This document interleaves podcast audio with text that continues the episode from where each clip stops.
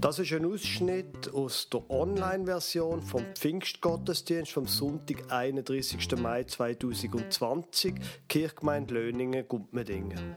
An diesem Tag hat sich die Kirchgemeinde zum ersten Mal nach elf Wochen wieder physisch treffen weil wir nicht sicher sind, ob sich schon alle wieder unter die Menschen getrauen, hat der Kirchenstandspräsident der Thomas Stamm die Predigt, die er dann am Pfingsten im Pfarrgarten live gehalten hat, die Predigt hat er auch in einer Online-Version eingesprochen.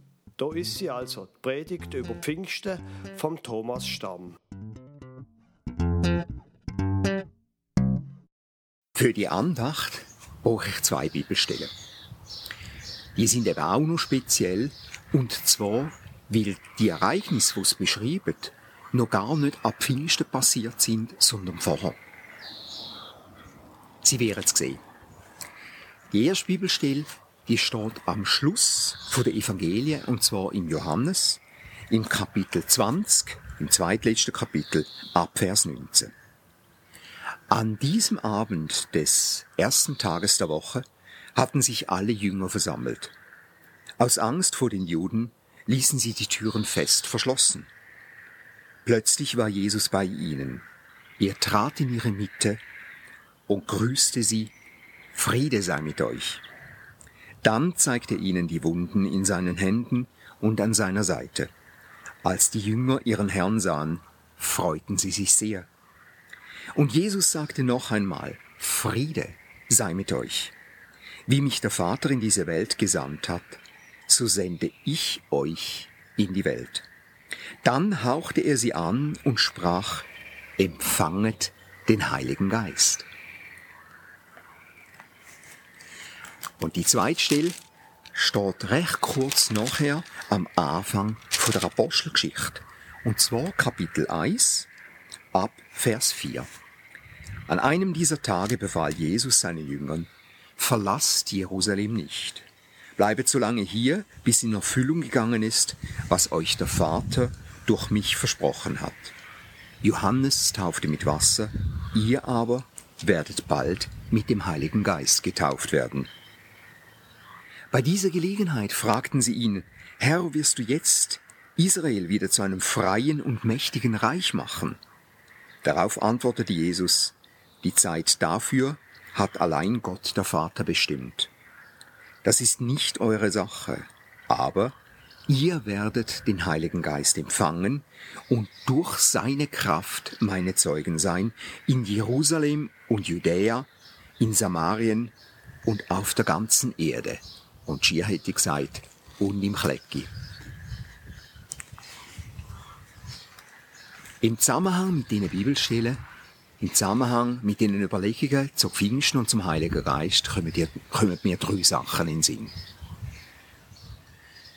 Das erste ist, wir sehen, dass die Bibelstellen die Ereignisse, die es beschreiben, dass das nach Ostern war. Sie haben die Wunder von Jesus, haben sich gefreut, dass er auch verstanden ist, dass Jesus wieder bei seinen Jüngern war. Wir wissen, was nachher folgt schon von unserer Abfolge von den Viertigen, was eine logische Abfolge ist und so ein das Ereignis und ich denke auch den Plan von Gott widerspiegelt. Nämlich vor zehn Tagen die. Jesus ist dann vor den erstaunten Augen der Jünger weggenommen worden. Und dann der Heilige Geist und der Heilige Geist bedeutet, es ist gut, dass er da ist. Es bedeutet nämlich, wo Jesus weg ist, ist nachher der Heilige Geist als Gottesgeist zu uns und in uns gekommen. Jesus ist vorher von Menschenmenge zu Menschenmenge gelaufen. Er hat Kilometer und Kilometer zurückgelegt, damit er bei den Menschen sein kann. Das heißt aber, dass auch Menschen müssen warten, bis er da ist. Wir kennen all die Geschichten aus der Sonntagsschule. Der, der auf den Baum aufgeklettert ist, um noch ein bisschen mehr zu sehen. Die, die sich vorgedrängt haben, die, die gerufen, geschrauen haben, damit sie bei Jesus sein können und einmal einen Blick können haschen oder eine Begegnung mit ihm können haben. Das ist wunderbar. Aber wenn er in einer anderen Stadt war, haben die Menschen einfach gewartet. Und da hat Jesus ihnen gesagt, wartet noch einmal, sind zusammen, bleibt in Jerusalem und wartet nicht auf Jesus, sondern auf den Heiligen Geist, wo ausgossen wird, wo die Menschen erfüllen kann, wo uns erfüllen kann. Es ist gut, dass der Heilige Geist da ist. Warum? Das ist die zweite Frage. Für uns auf alle Fälle. Weil in der Bibel steht, Gottes Geist gibt unserem Geist Zeugnis, dass wir Gottes Kind sind.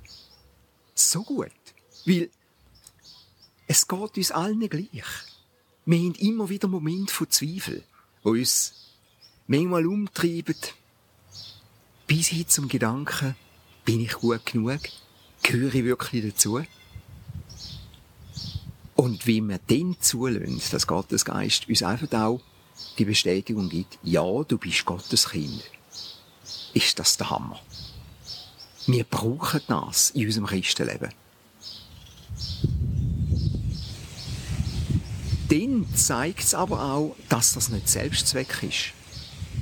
In diesen beiden ersten Bibelstellen zeigt sich nämlich, dass da mit dem Heiligen Geist in Kombination ist mit «Gehen raus», «Erzählen den anderen», «Gehen in die Welt», «Gehen ins Klecki», «Gehen auf Schaffhausen», sind für die anderen da. Ich weiß, erzählen, das ist nicht jedem gegeben. Und ich weiß, manchmal hat man einen Frosch im Hals, wenn man denkt, ah, jetzt über den Glauben rede ich, weiß nicht, ich weiß nicht. Ein tröstlicher Gedanke ist, man kann auch einfach für einen anderen Mensch da sein. Gottes Geist kann einem einfach auch helfen, einen Tipp geben. Bis für den da, tu ihn ermutigen, stell ihn auf, tu für einen Posten. Da gibt's so viele Möglichkeiten, für einen anderen Mensch da zu sein. So, wie es uns eingegeben wird. Zeugen zu sein, das kann mit Wort sein, das kann aber auch mit Taten sein. Ich persönlich, und das ist mein dritter Gedanke, bin froh um unseren, um meinen Hauskreis.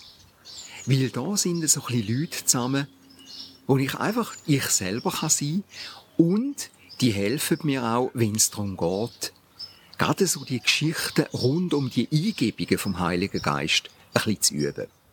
Denn wie heißt es in einer englischen Biografie?